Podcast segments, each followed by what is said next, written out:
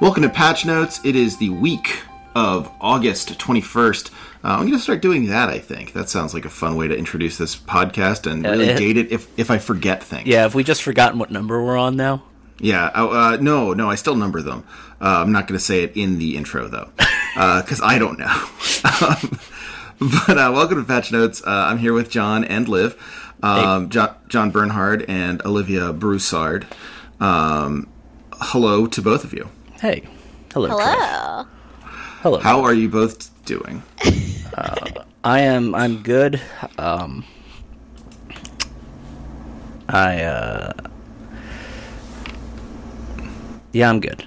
Just already has some sterling banter. This is No, yeah, it was like because all the stuff I was thinking about. No, I want to talk about this later. I want to talk about this later. I want to talk about this later. Yeah, I, I'm fine. I'm doing well. good. Yeah, uh, my brain is completely empty and I'm doing good. Good. Well, we all have empty brains right now, um, which is a, a sure sign of success for a podcast about critical takes on games news.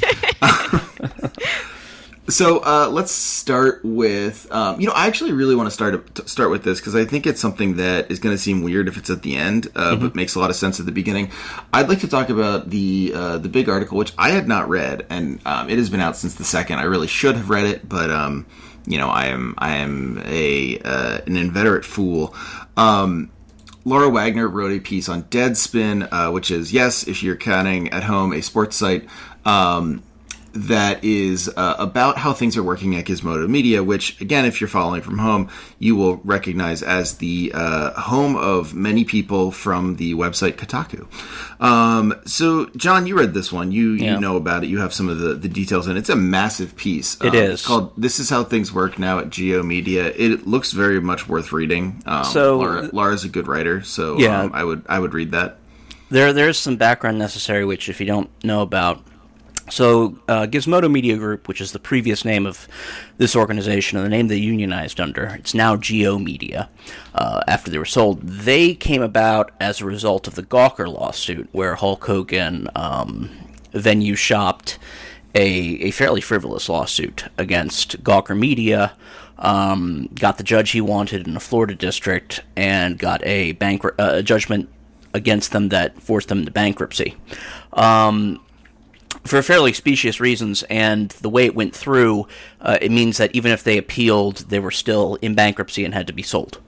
Um, so they were so they were sold to Univision. Um, uh, Haben, Haim Saban, Haim Saban, I believe his The, name the is- Power is- Rangers guy. yeah, well, Saban is yeah, Saban is the name of his corporation. He that The that Power company they licensed the footage from the uh, the Sentai stuff in Japan, recut it with American acting, and brought it a lot of shows over like that. Yeah, that's one of the that's probably the major thing our listeners will know them as. But he also owns um, Univision, and he's also a large uh, center right Democratic bundler. So he had, you may remember him from a guest starring role in the 2016 primary where he was very against Bernie Sanders uh, Okay, and supported right. Hillary Clinton. So that's the sort of person who owned Univision at the time. Now, the thing about Gizmodo Media Group is they're very big and have been since the Gawker days on self-reporting. In other words, critical reporting on themselves. Uh, which, you know, you can have your opinions on previous people who worked at Gawker, and I certainly do. Um, but I believe that's that's a very good media culture to have. That sort of self crit, um, that sort of openness, and it got them in trouble, and it's getting them in trouble now. Um, Univision decided. Uh, after a couple pieces where um, I believe it was the special project desks um, at Gizmodo Media Group uh, went to a Univision like uh, shareholders conference and reported on how rich the um, the executives' clothing and stuff was, um, as an example of you know the funds that the company was giving to their executives versus the money they were paying to all of their workers. Um, uh, Univision looked to get rid of this thorn in their side. Uh, and they spun them off to um, a group of venture capital or hedge fund media, uh, private equity guys, um, who, as far as anyone can tell, are doing the thing where they pretend to not have object permanence, so that when they maliciously destroy a company, they just act like Mr. Magoo when they just tripped in and fell into a bunch of rakes and, you know, walked onto an I beam that was swinging around a construction site and then walked down a ladder and fired half the company. Sure. right. Um, and if you go through the piece, it's a very long piece. Uh, it's it's mostly concerned with um, the CEO Jim Spanfeller. Uh, uh, the he's the head of the private equity firm Great Hill Partners, and they took over the company, and they've basically just been systematically replacing all the top level executives with Spanfeller's personal friends, and making it an unconducive environment to do the work that this site is known for doing.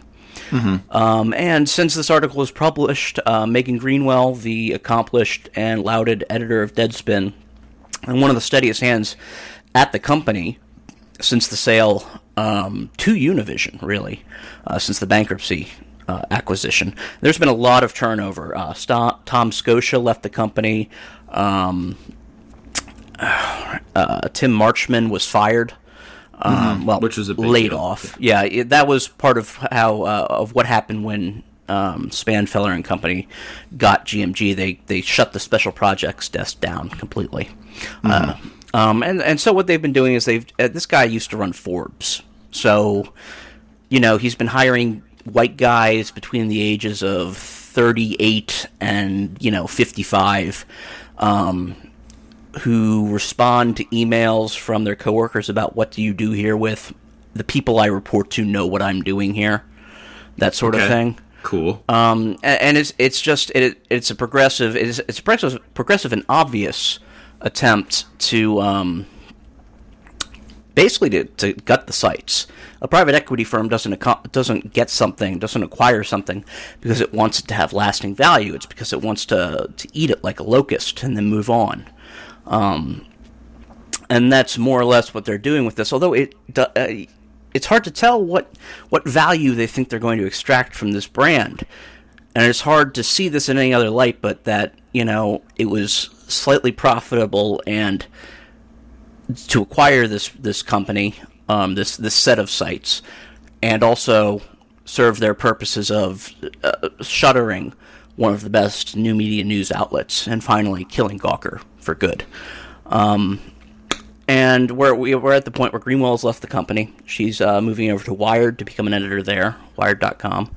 Um, they issued a new employee handbook that contravenes, flagrantly contravenes, and goes against the collectively bargained terms that the union has. And we're in a situation where uh, Jason Schreier of Kotaku tweeted this, a number of other uh, Splinter and Deadspin writers have tweeted about this.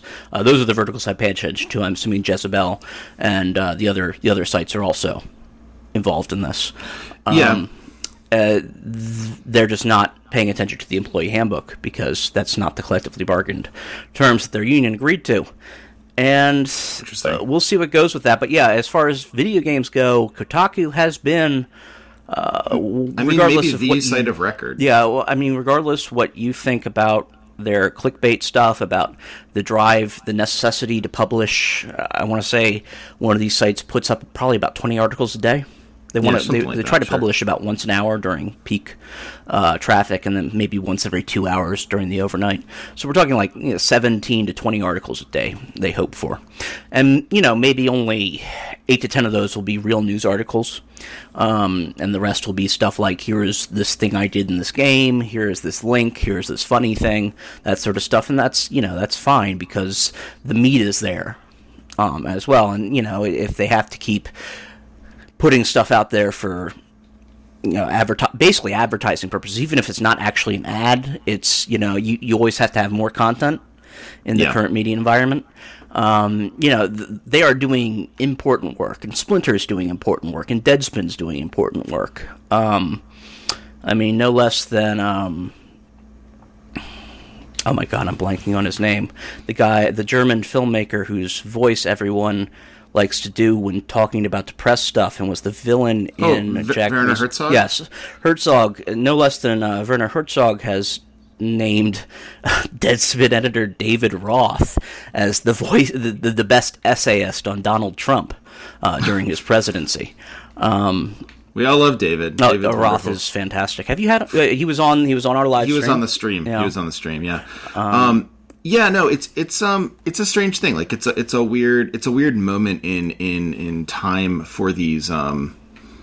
I don't know. Like I think it's a weird moment in time for for this uh, brand of media, and like Mm-hmm. it's hard to watch. Like I know, like some people are start some people are going off on their own. I know that um, the newsletter format's become pretty big for people yeah. who have lost their jobs because of this stuff. Spencer Hall uh, started his own site again.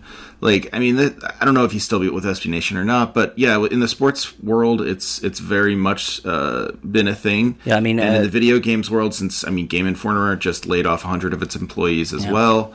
Um, it seems like it's going to be something in the games writing world as well, which is, um, I mean, I yeah, it's hard to watch. it, it hit the sports world, world really hard. I mean, uh, I say that mostly because I'm paying attention to the sports world. Um, I've held four um, fairly solid, you know, freelance contribut- contributing writer stints across five sites, uh, four four stints in across the last five years, uh, at four different sites, and it's been kind of a nightmare because it, it went from Sports on Earth, which was uh, fantastic. I could pay the rent based off of it. I wrote three times a week. I had great professional editing. We had an office I could go into if I needed to go into it. Um, we had great communication from the editors down to the writers. We had all this great stuff, uh, down to like me getting paid over PayPal for my work. yeah i mean it's it's it's um i don't know to to, to sort of like to get back to to games i mean not not that this isn't interesting because it is but like to, to sort of bring it back to games it will be i think what i'm most interested in seeing is what is going to fill the void if if indeed kotaku we are uh, No, no, yeah, no. that's right PR, public relations. I thought you said we are. No. Uh, yeah, no, no, no. But I mean, at the same point, there's always going to be people writing, and mostly it's going to be people writing who are unpaid. So I'm interested to see who that is. Mm-hmm. Yeah. Um, moving forward, and, and what that's going to look like in the um, in the upcoming days. It's a it's a real shame. I mean, it, it sucks, and it's going to be a bummer to watch. And I really hope all of my favorite writers don't lose their jobs, but uh, they they might. Uh, well, that's the thing. And once people start writing for free again, that means that the tech people will monetize the platform. Um, Mm-hmm. right. Once once a platform is found, and because all the other all the current platform, like if you want to go on to Medium and do stuff, uh, Medium will. I, I I had an arrangement with Medium for like a hot six months back in two thousand early two thousand sixteen or something, um, uh, where they pay one hundred and fifty dollars a post, and that that fizzled out quickly. Because, and they you know they paid five months late and that sort of thing. But Sure. you know everybody's everybody's hard up at this point. They, we've squeezed what we can squeeze out of the free content economy. Yeah, I mean something something's going to break. So we'll see what happens. Um, it's not something I'm looking forward to seeing, but Yeah. it's something that I imagine will happen very soon. So Yeah, I don't think- sad sad news. It se- it really doesn't seem like uh, G/O Media is going to make it out of the year in its current state. No, I can't imagine. I don't think that. Uh, I don't think that they. I don't think those equity companies really care. Um. Cool. So, um, moving on to slightly happier news. I don't think we have happy news. Um, this week there are. Well, we do. We have that we'll the- MK11 thing I threw We'll in. save the funny thing to the end. Uh, Liv, you posted something about um, the uh, the Halo lead. Um, basically, well, you, you you can read the like, give us the context of the tweet because it's from um, the tweet. I had I had his name up. It's uh, Oh, the it's based worm. At, at base Dr. Worm. Yeah, this was how it Even was brought better. to my attention. Just the um, the juxtaposition of these two articles that were released uh, within hours, an hour of each other, um, less than an hour of each other, was uh, Halo Infinite creative director leaves 343 Industries. And Halo Infinite will have AAA player investment experience that includes microtransactions. Player investment experiences. I, yeah, I love AAA player investment experiences. I love to be invested in my AAA titles. I love when they give me that experience and that opportunity.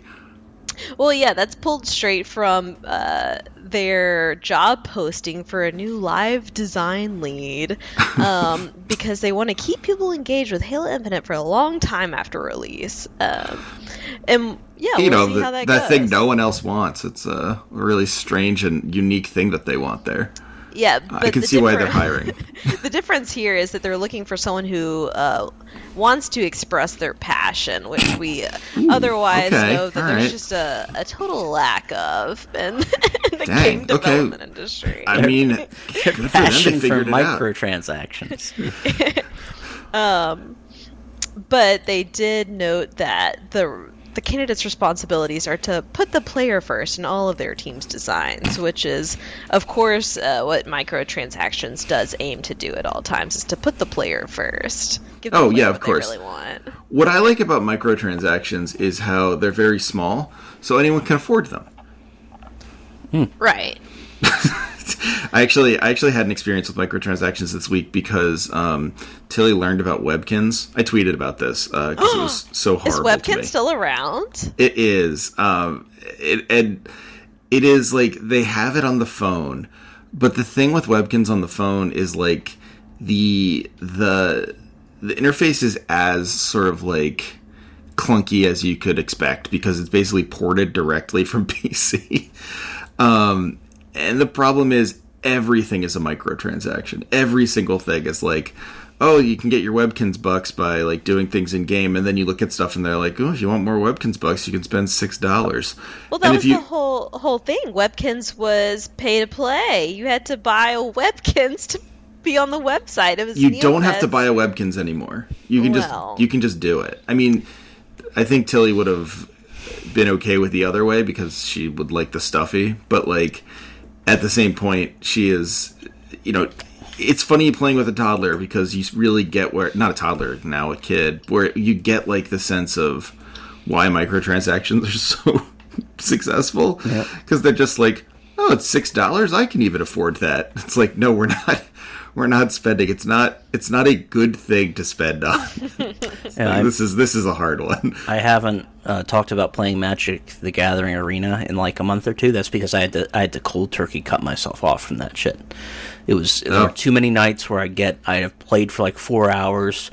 I wasn't doing pri- precisely as well as I wanted. Maybe I've been drinking a little bit, and it was like 1 a.m. And at that point, spending four dollars to get or, or five dollars to get the gems necessary to buy a pack that might have something I want in it.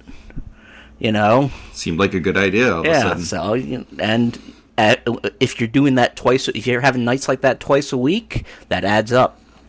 Um, so. I, I had to I had done install, um, and frankly, uh, we've talked about this before, but it is if we actually had regulatory uh, bodies in this country uh, that were able to investigate things and do reports on stuff, uh, we I think we'd find that it's even worse than we think in terms of how much of the revenue tail in the microtransactions industry is driven by uh, kids with no limits or who are using um, payment information that their parents don't know they have.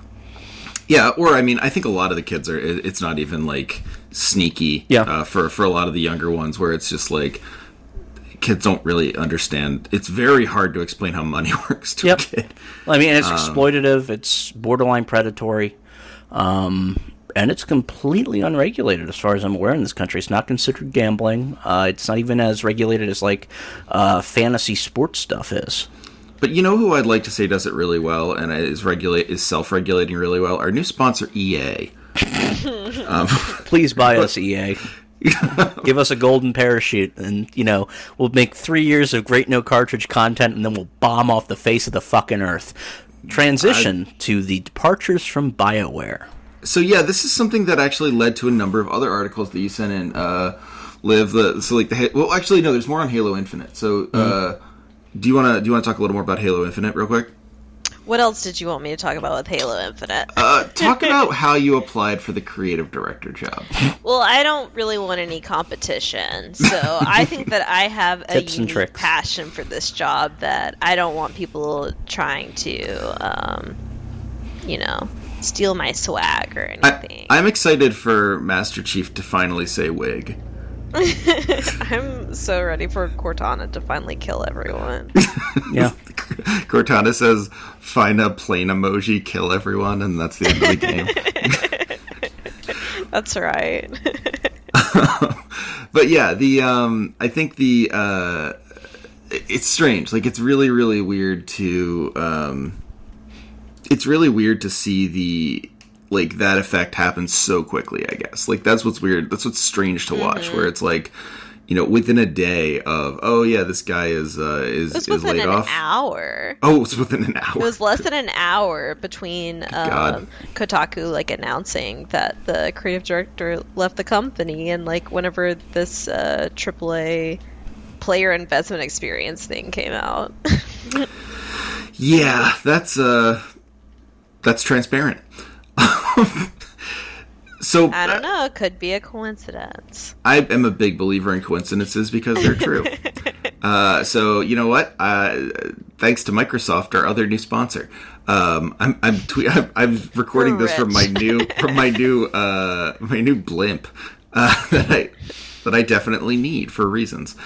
Um, but John, you were saying that there are also uh, people being laid off from, or not laid off, No, but like yeah. heads are being lost basically, and not literal people's heads. We're not sort of uh, we're not doing the guillotine meme, uh, but people people are uh, losing the heads of development. Um, if you want to talk us through that a little bit, Yeah, Dragon, uh, a week ago, Anthem, if we all remember that dearly departed game that was supposed to have constantly updating story content after launch and a massive online experience for a revenue tail past the uh, the original content that was released um, when the game shipped. Uh, they lost their lead. Um, as far as I'm aware, none of that none of that promised content has either come out or, uh, if it has come out, no one is talking about it. well, yeah, no, I don't think. I mean, it's surprise. It's a little surprising to me that they even have a lead. Yeah, I mean, and honestly, they the EA began drawing down uh, Bioware Edmonton to start supporting Dragon Age Four like months ago. Um, almost as soon as Anthem had shipped, because Anthem, no one at Anthem, no one at EA could have believed that Anthem was going to be a success. Like, uh, no one could have been that blindered or blinkered um, by the Oh, I'm sure by the did. shipping destinations because because because uh, no one was like all the coverage of it was let's hope this is better when it comes out and if games Hmm. media is saying let's hope this is better when it comes out about your title you're doomed Yeah, especially if fair. it's a four-year AAA project that you are only going to get profitability on if you can do a Destiny thing and spread out the player investment both in time and money over a two and a half year period, let's say. Mm-hmm. Because with Destiny, you had the original buy, you have whatever uh, subscription stuff that they had to pay for to get in there, which for console players means buying uh, PlayStation Pro, for Xbox players means buying uh, Xbox Gold, Xbox Live Gold or something. I'm not sure if there's any, you know, if there's any side runoff profits for that or profit sharing based on, you know, who's doing what on the platform. I would not be surprised if there was. Wouldn't be particularly surprised if there wasn't.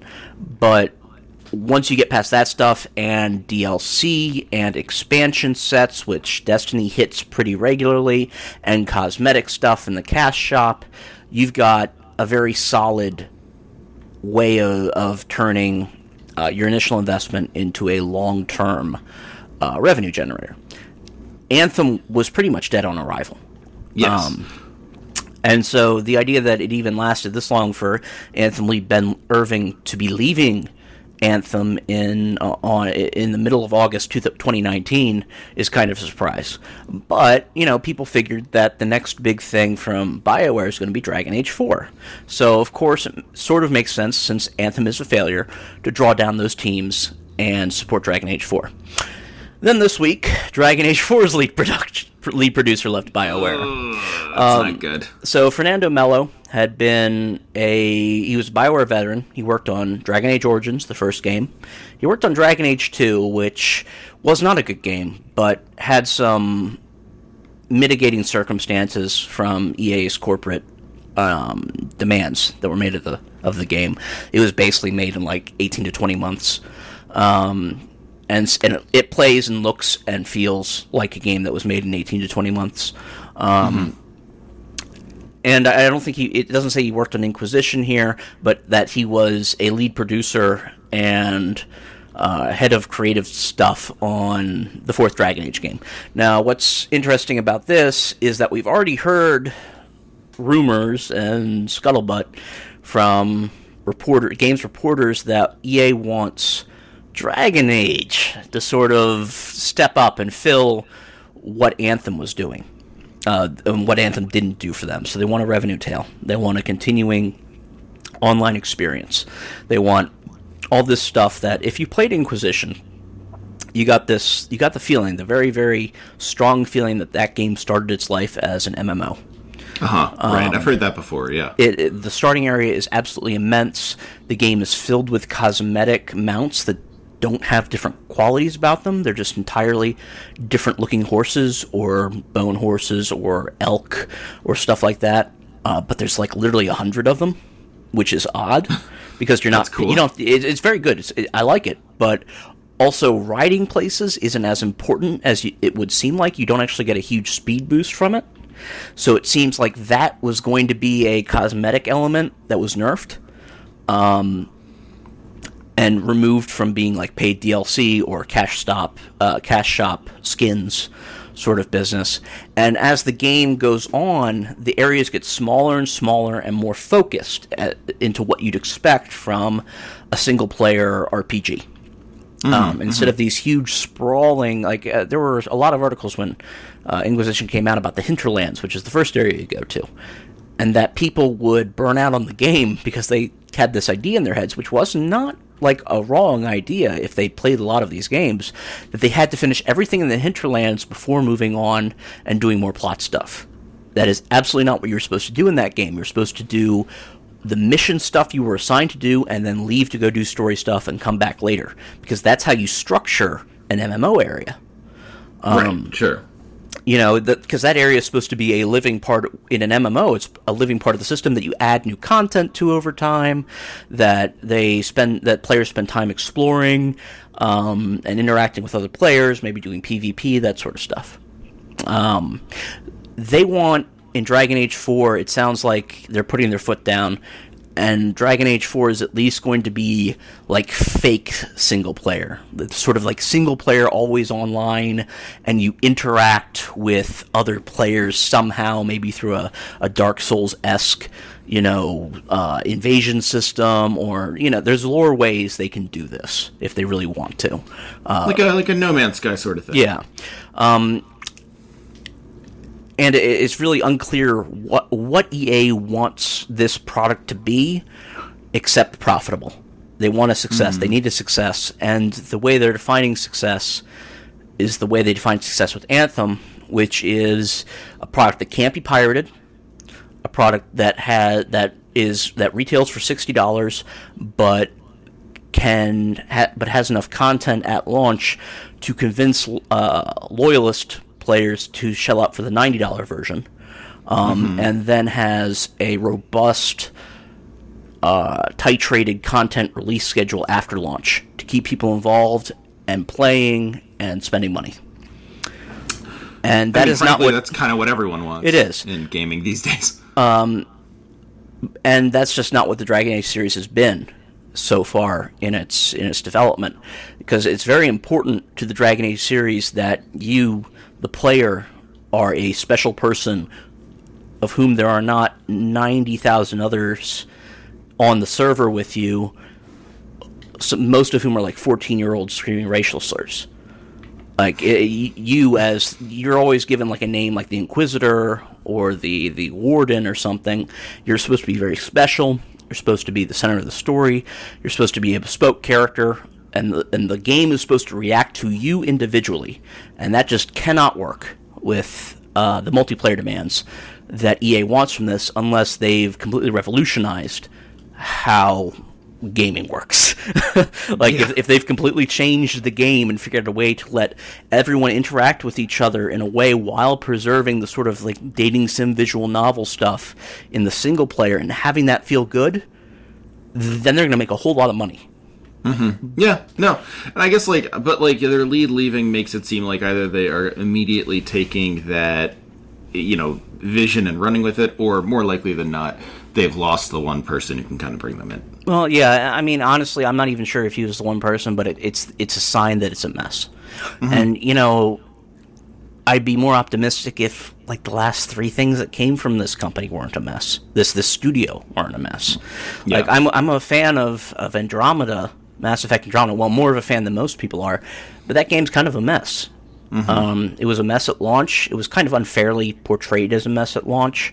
Um, a lot of the bugs, uh, mostly because they did a really stupid beta access um, a couple of weeks before launch, and people just screen capped some of the bugs they just hadn't gotten.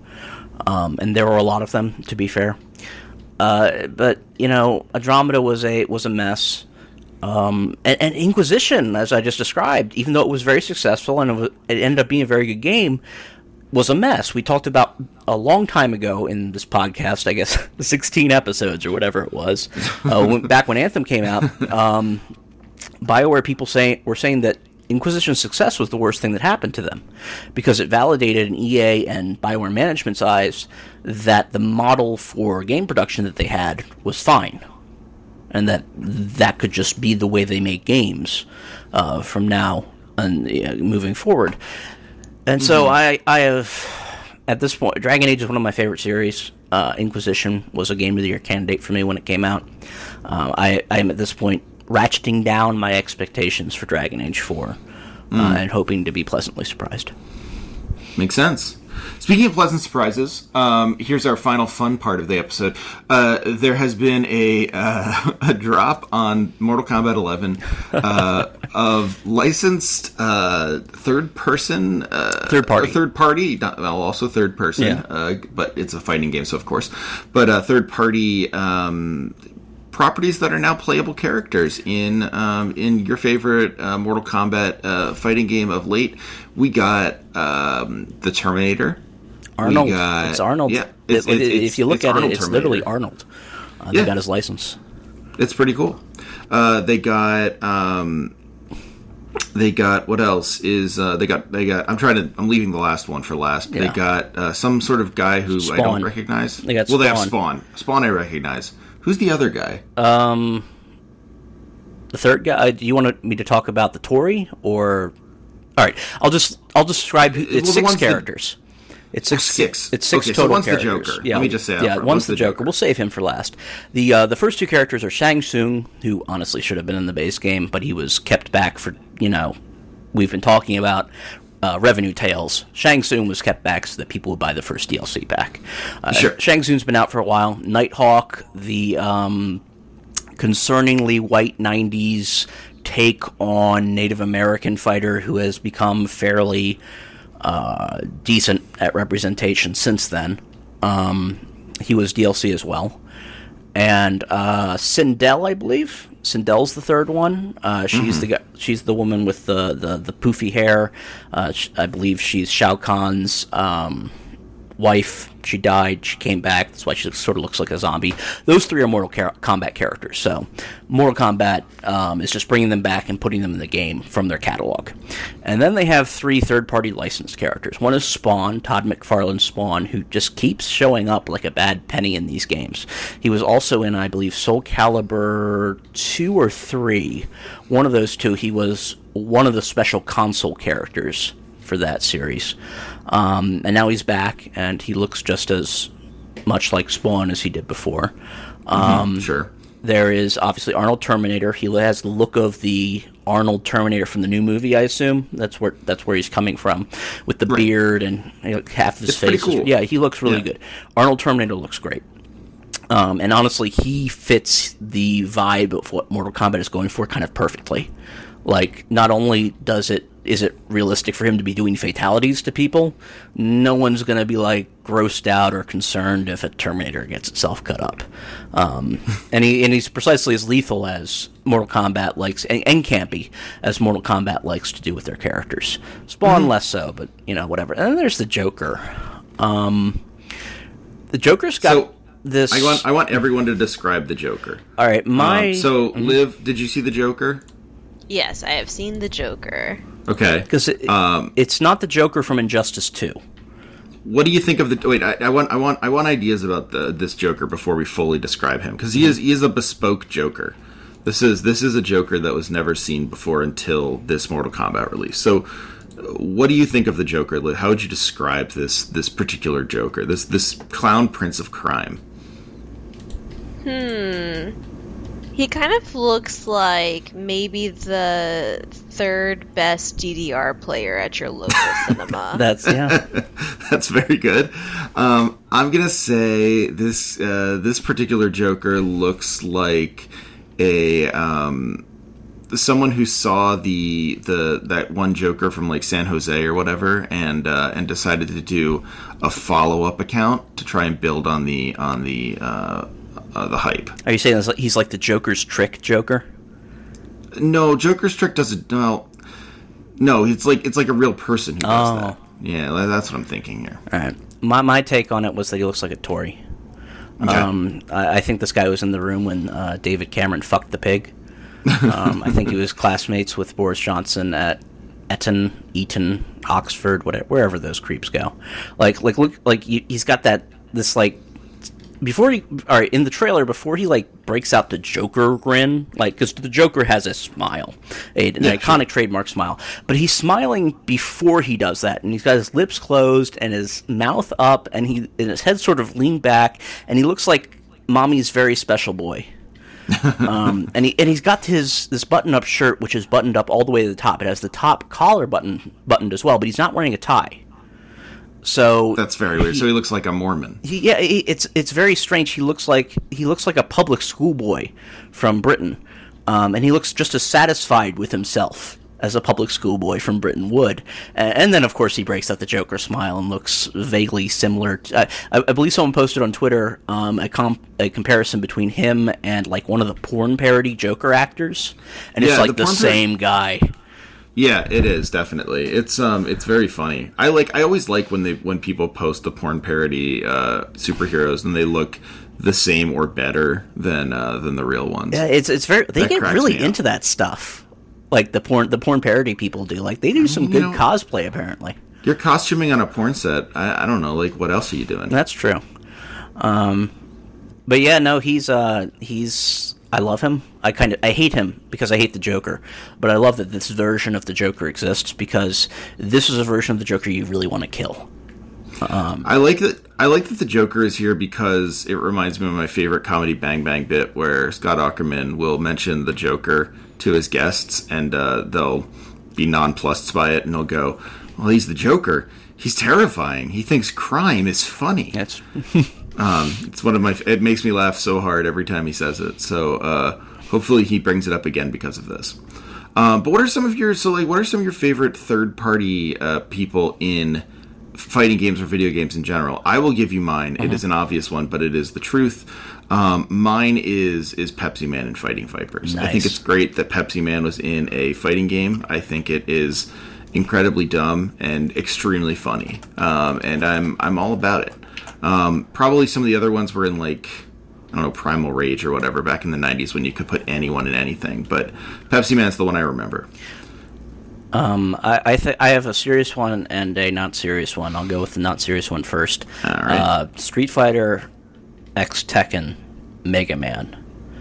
Uh, because they did not use actual Mega Man. Just Google Mega Man Tekken. He's this big. He's he's from the original, like I think, in the American box art for the first Mega Man. Oh yeah, sure, sure. sure. This guy. I know, but yeah, the guy who's holding the gun. Mm-hmm. and he, Yeah. you know, he's this big. Uh, let's be generous and call him a dad bod guy. Um, Okay. who, who he looks like a bad cosplayer. Um, and he's, you know, that's just the original Mega Man. But he was released in a game uh, in like the 2000s, 2000 or 2010s. When was that? I think it was yeah, it was like 2011 or something. Um, with this character who was just completely different from what Mega Man had become by that point. Um, my But I mean, it's it's kind of a gag. Then, Oh, yeah, yeah, that's definitely. knowing. Yeah, yeah. um, they, they didn't you know make a mistake and put the wrong Mega Man in the game. It's just you know, and I believe the lead up was like the, they were just teasing Mega Man without showing him for a while, and then and then they brought out this guy. that's Um, funny. uh, and my serious answer is probably Link from Soul Calibur 2. He was the Dreamcast exclusive character, um, and he was completely broken. Um, I think he, he was a. F- uh, Soul Calibur's always had, I think, the best sense of humor about their uh, their third party characters. Um, sure. They're also completely broken. Uh, you, I, I want to say like.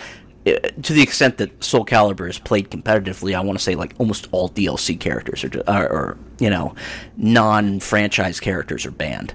Um, especially, you know, they had Yoda in there, and he was just half as tall as everyone. So your up, your your your high attacks just couldn't hit him. Yeah, that's not great. Um, and you know, they had Darth Vader. They had um, I want to say uh, the most recent round was um, 2B from NieR and Okay. Geralt from The Witcher, Gerald. Gerald, Gerald, both of whom were very powerful. Um, and you know, I, I, I want to say Soul Calibur's had the best sense of humor about their uh, about their guest stars. Uh, Tekken, like uh, Tekken, had the protagonist from Final Fantasy 15 and Jeffrey Dean Morgan's character from The Walking Dead, Yeah, Negan, I think his name is. Negan. Yeah. no, I mean it's it's bad. Yeah. Um, Liv, any any any that pop to mind? Are there any games that you love the the guest stars in? I don't know. Does Bayonetta and Smash Brothers count? I was gonna say, hard does Smash count? yeah. I think she does. I think she does because Smash has like a sense of who its main characters are. Like Kirby doesn't count. You know, Mega Man. Like the- like. Uh, What do you mean Kirby doesn't count? As a third party character or whatever. Yeah, that's all I mean. Oh. Yeah, I don't mean he doesn't count in general. Of course he does. Because he's, he's a guy from the first party Nintendo games, right? Well, oh, and so is Bayonetta, but like the, or I guess It's just Smash, platinum, but, like, isn't it? Yeah, Yeah. yeah, I guess like the thing is like there are there are characters who you associate with Nintendo specifically, Yeah. um, and then there are characters you don't, like Sonic and Snake and Bayonetta, and, and all of these people that like I think I think count essentially the same emotional weight as like a third party character. So I say Bayonetta counts. yeah, and she wasn't originally developed for Nintendo. It just got. No. Yeah. Um, I don't think that it really had a Nintendo association until Bayonetta 2. So I feel like Yeah. Yeah, yeah. No, I think you're absolutely right.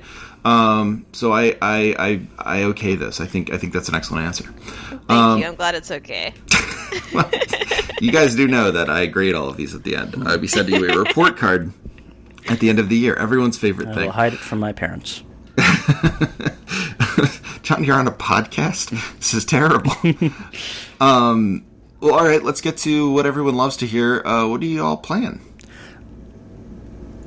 Who wants to go first? I I can go right. first. Go first. Um, so I think this weekend I was mostly playing a little bit of Stardew, and then I tried out the um, new Overwatch competitive role queue, um, which is a change from how Overwatch competitive did work, where you could queue as any hero as long as it wasn't locked. But now you uh, you can queue into either a tank, DPS, or healer, and they're requiring two of each for each uh, for each game for the matchmaking. And Wow. I think that it's working a lot better. I don't know. It Yeah, seems, it I seems a lot more fun. And I think it's a lot more fun to watch Overwatch League, the, the esports league as well, just because it was the same uh, same team comp over and over again, and now there's more variance between teams. But other than that, I played Sagebrush, which is um, an indie game that came out this month which is a first-person narrative game um, that centers around a, a death cult, a, a Christian death cult. Um, and Cool. I played it on Switch because it's on sale right now on Switch if you're interested. And it was just it was an incredibly tense game. I probably finished it all in about an hour and a half, and it was.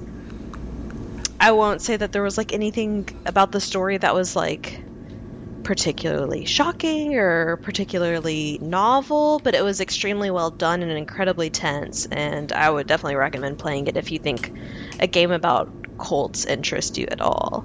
Um, They do. then- That sounds like a really fun indie version of like uh, Outlast or something. uh, it reminded me. I don't know what it reminded me of. I don't know that I've really like looked too much into like Christian Christian cults other than growing up in a Southern Baptist church. Um, but other than that, I started playing. This is my last game, uh, a short hike, um, Oh. which is available just on like PC um, and yeah, PC and Mac. Um, but I'm playing it on itch, and it reminds me of kind of like an Animal Crossing style game. It's not the play style isn't the same, but it's very cutesy and very very sweet and just like a nice game to play. And Well, that sounds very lovely. yeah, it's cute. You should definitely check it out. You can fish in it, which is um, my barometer for a good game. Whether a game is good or not. Well, now you, Can you I- can fish now in the uh, the Call of Duty Black uh, Battle Royale, I believe. So Well, we've got to not be playing that. yeah. might, might need to What? revise.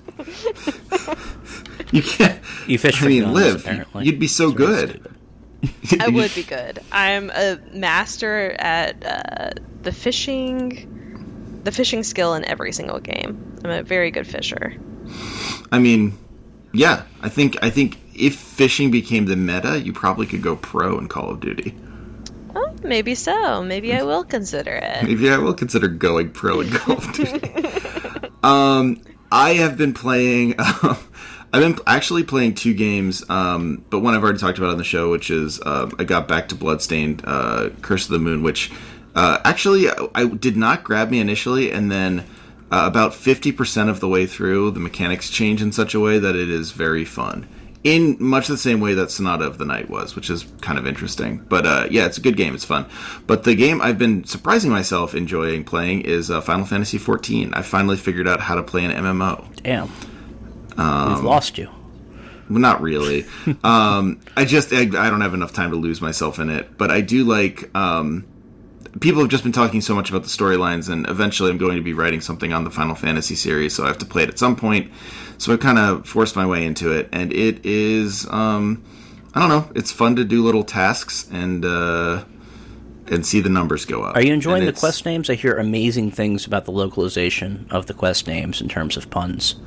They're good so far. I mean, I'm I'm not in any of the. I'm, only in the base game at this Ah. point, so um, no one has a lot of anything to say about the base game. It's once you get to the expansions that apparently it gets especially good. But I'm even enjoying the base game, so surprising myself. Um, you know, I bounced as Liz. Uh, Liz, as I went to a, a friend's wedding named Liz. Uh, it was a lovely wedding. It was this weekend. Oh, but they named um, the wedding Liz. they come on uh, but uh you know as liv will will tell you i bounced immediately off of world of warcraft and i think had you had to explain any more to me about world of warcraft you would have died of embarrassment um but I was able to work out all the stuff I didn't know about MMOs on my own, um, which uh, was probably for the best. Like having to having to do it for work and then um, uh, you know doing um, doing it basically like saying, okay, what's the map? How do I find a map? What is this game trying to tell me? and then slowly working it out. Um, Have you- I can see the appeal now, which is uh, which is something I never thought I'd say. Have you gotten to like the part where you have to get a house and then the weird real estate market they have going on in that game? Yeah, it's weird. They uh, they only sell to um, they only sell to uh, um, adventurers. Yeah, yeah. There's that. uh, and like everyone in the town is like, why won't they sell to me? I'm I'm a settler, and they're like, oh, sorry, they only sell. It's like, oh, okay. No, no, but like there, there were IR, uh, in real life things where like uh like people would go to went to like the, the most remote server where no one was buying houses or something and like bought up properties for speculation purposes uh, so that now they're charging massive either rents or massive rates to sell those properties to other players. Um, apparently, the real estate market is replicating itself in real time in Final Fantasy XIV. Huh. I'll have to look into that. Yeah. That's uh, very interesting. well, it's been a lovely time talking to both of you. Uh, I don't. I don't get. I, I also played stuff. This oh gosh, jeez, I thought you said something. no, no, you haven't. John is banned Um, yeah. from talking about the things. He Well, I mean, wanna you should actually ban Just- me because uh, I'm going to be talking about Warhammer again. Um, since okay, no, no, please since. I, I'm, I'm doing the, the series of articles for Goonhammer.com, um, reviewing like just the Dawn of War series uh, from beginning to end, uh, which is games from 2004 to like to last year when to that when Dawn of War Okay. 3 came out and failed utterly. Um, usually, when I play these games, uh, at least when I played the first Dawn of War and when I played the Warhammer games before that, um, you know, I'd spend an hour to a night with them. I wouldn't try to delve deep into the campaign. I just try to get a good flavor of the entire product. Um, not so with Dawn of War 2. With Dawn of War 2, I've spent like six hours a day the last two days just playing through that game because Dawn of War 2, it, it just it does it for me. Whatever it is that I like about that series, Dawn of War 2 does it. Uh, it moves away from the RTS strategy to be like, sort of like a MOBA. It's like a single player MOBA. Um, Okay, okay. You basically get given hero like all you get. You don't build units. You don't. Um, you don't. You don't have a base. You don't uh, have a resource or anything. You get four hero units, and you got to go in the campaign. Um, And those units can heal at certain strategic points that you capture, but all you have is those four units. Um, and you they level up over the course of the campaign. You give them different gear, and you uh, have to learn how to use their special abilities and all that stuff. And it, it feels sort of like a like a an early prototype single player MOBA, especially because even though a lot of the maps are single player, like bespoke single player maps, they're designed more or less with lanes. The biggest Okay. difference between the gameplay here and the gameplay in a MOBA is that you absolutely under no circumstances want to split your forces. So you don't have multiple groups of of heroes going this way and that way and that way. You you always keep your four together, and you have a, a party composition. This guy does this. This guy does that. This person kills infantry. This person's good against vehicles. That sort of thing. Um, okay. The story's pretty decent. It's Warhammer 40k shit. Um, it's hard to get too enthusiastic about it, but it does have a lot of good British voice actors saying really silly shit seriously. Like uh, if you if you've never heard a guy who clearly trained classically for the British stage say the name of an orc like Rompa Stompa, uh, it, it, it, it's Rompa stomp. uh, completely 100% seriously, not taking the piss, just doing the work. Uh, yeah, the the Dawn of War games have that, and it's pretty fun. Huh. All right. Well, that's actually a pretty good uh, endorsement for them. Yeah. I hope you wrote that at Goonhammer. Uh, yeah, um, that article will be dropping next week because this week I reviewed the Dawn of War expansions and had less positive things to say about them. All right. Well. Um, okay, great. Then, uh, then Dawn of War it is. That sounds like a lovely. Uh, actually, the way you described it there sounds wonderful. Um, thank you both for being here. And um, people can find you online, AV Club and um, and John Bernhardt. And um, yeah, I'll talk to you both very soon. I think. Have a have a lovely week. You too, and everyone out there as well. Live have Farewell. Farewell. Fare thee well. Good night.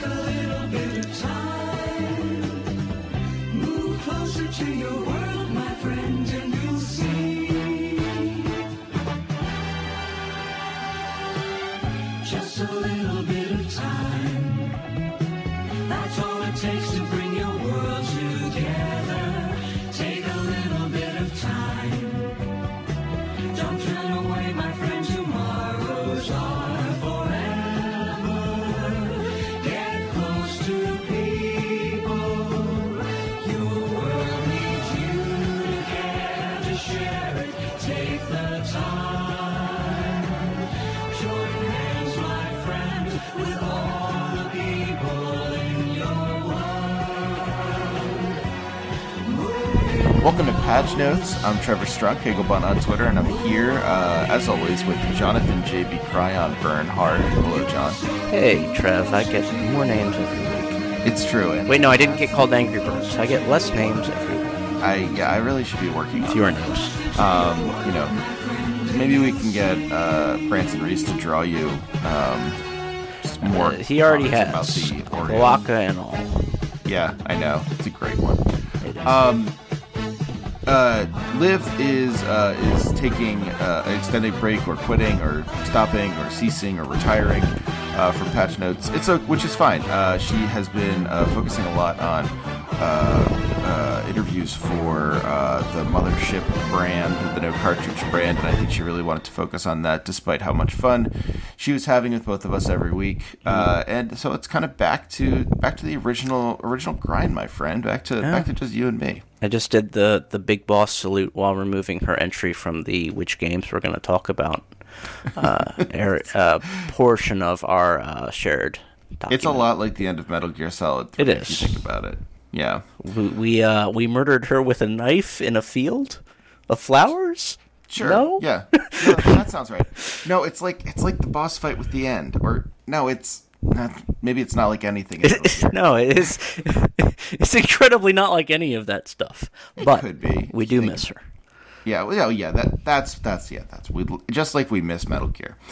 Um, but you're here this week, John, and, and Mm-hmm. what a week to be here. Uh, yeah. Looked like it was going to be slow up to the last 48 hours. Yeah. Uh, so, I mean, let's lead with the thing that I'm sure neither of us want to lead with, but uh, maybe is the most important thing that's happened in the last 20, in 24, 48 hours. Um, mm, excuse me. A lot of, uh, well, I would say a lot of important names in indie Yeah. dev have been. Um, uh, people have outed them as uh, uh, sexual assaulters. Yeah, And we've got. I think there's three names. rapists. There's three big names right at, at this point. Is, Um, it, where is it three or is it up to four? it, it might be up. If it's up to four, uh, then I'm just not up to date on the names. So we got Um, right now. Um, uh, uh, this is the one I didn't know the most was, and I'm, uh, this is silly because I think it's the most uh, popular. But Yeah. uh, Jeremy Soule, Yeah, I, I thought so. Yeah, Jeremy Soule, the Skyrim composer. yeah, which which is an odd designation because most of the Skyrim music is like uh, all right I, I never mind I mean it is legitimate work to take previously existing music and reformulate it for a new setting yeah. um but but still, I yeah mean, yeah, that's But no, probably so- the guy whose whose work most gamers have interacted with Yeah. Um, so Jeremy Soule, uh, and also uh, most impactful to this podcast, Alex Holowka, uh, who I did not know personally or ever even met meet, met him, but um, or spoke to him actually. But uh, he was, of course, uh, one third of the uh, the group that brought us uh, Night in the Woods. Um, so uh, you know, uh, not just friend of the show, but friend uh, of mine, uh, Scott Benson, has issued a statement um, about all this. They have uh, cut ties completely with Alex, or I'm sorry, Alec. Um, they have. Uh, it has been quite a quite a hard thing for them and, and, a, and a shocking and sad uh, moment. And then also um, uh, Alexis I thought there Kennedy. was- I thought there was one other before Alexis, but okay, yeah, no, no, no you're right. It's only uh, it's only three, so uh, thus far. But Alexis Kennedy of Failbetter Games, um, the absolutely wonderful studio who brought us uh, Sunless uh, Sunless Seas and Sunless uh, Sky, Sunless Fallen Skies. London, Yeah. the um the quite underrated uh, prequel game to Dragon Age Inquisition. Oh, that's I didn't realize they did that. Um, yeah, That's they cool. did that. It, it- it's basically it's it's more like it's like a reskin of Fallen London, but yeah, I, I have no idea to the degree to which Kennedy was involved in any of this stuff. Um, I Well, know he was involved with a great majority of Failbetter games because he was a founder or the founder. Yeah, Sunless Uh, Skies doesn't have a lot of Alexis in it. Um, uh, Sun, uh, Sunless uh, Sea does, and uh, Cultist Simulator, one of uh, a lot of people's favorite games. Right, yeah. Of uh, well, not favorite, but a, a game that a lot of people really, really liked in 2018 um, was almost all him. So uh, also kind of a, a shocking thing. and apparently not a shocking thing to actual women in the industry. Um, Right. I, I guess that's one thing to talk about. So, like, you know, someone was talking to me about, you know, what. Someone was saying, you know, I hope, I hope it's not going to be the case that we find out, you know, uh, that Scott and Bethany knew about this or something like that. And I said, well, you know, look, like, um, I can only speak for what I can speak for, but I know them, and uh, as you know, to the best of my knowledge, uh, they are being Scott is being sincere when he says he didn't know, um, and and I believe that, and I, I don't think he did. I think it's been very hard, uh, and obviously he's not trying to diminish any of the experiences of anyone else or trying to center himself as the victim, but uh, you know he didn't know.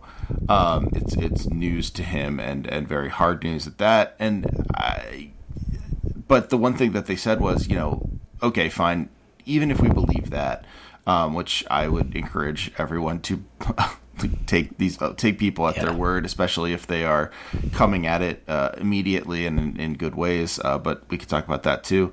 Um, uh, you know, like even if we take people at their word, what do we make of like what do we make of uh, the industry then? Like the industry just seems like completely um, irredeemable. Like, yeah, well, I, do I mean, do you just say like, oh, okay, like every single person in the industry, every single man in the industry is, um, until we learn otherwise, uh, to be understood as an abuser. Well, no, you don't do that because that leads to shit like Mike the Mike, Pence shit, where you just sequester yourself away from women and therefore to f- uh, deny women the opportunities uh, to advance in their profession. Um, I think mainly what this does is it cements that games are no different from the rest of our society, which is infested with abusers. Yeah. Uh, mainly due to patriarchy, mainly due to the way that we organize our society and the way that we raise uh, boys in that society and girls. But mm, uh, I will mainly think that the issue here is how we raise boys. Uh, we don't really need to get into the basics of all that. I feel like if you're listening to this podcast, you know what.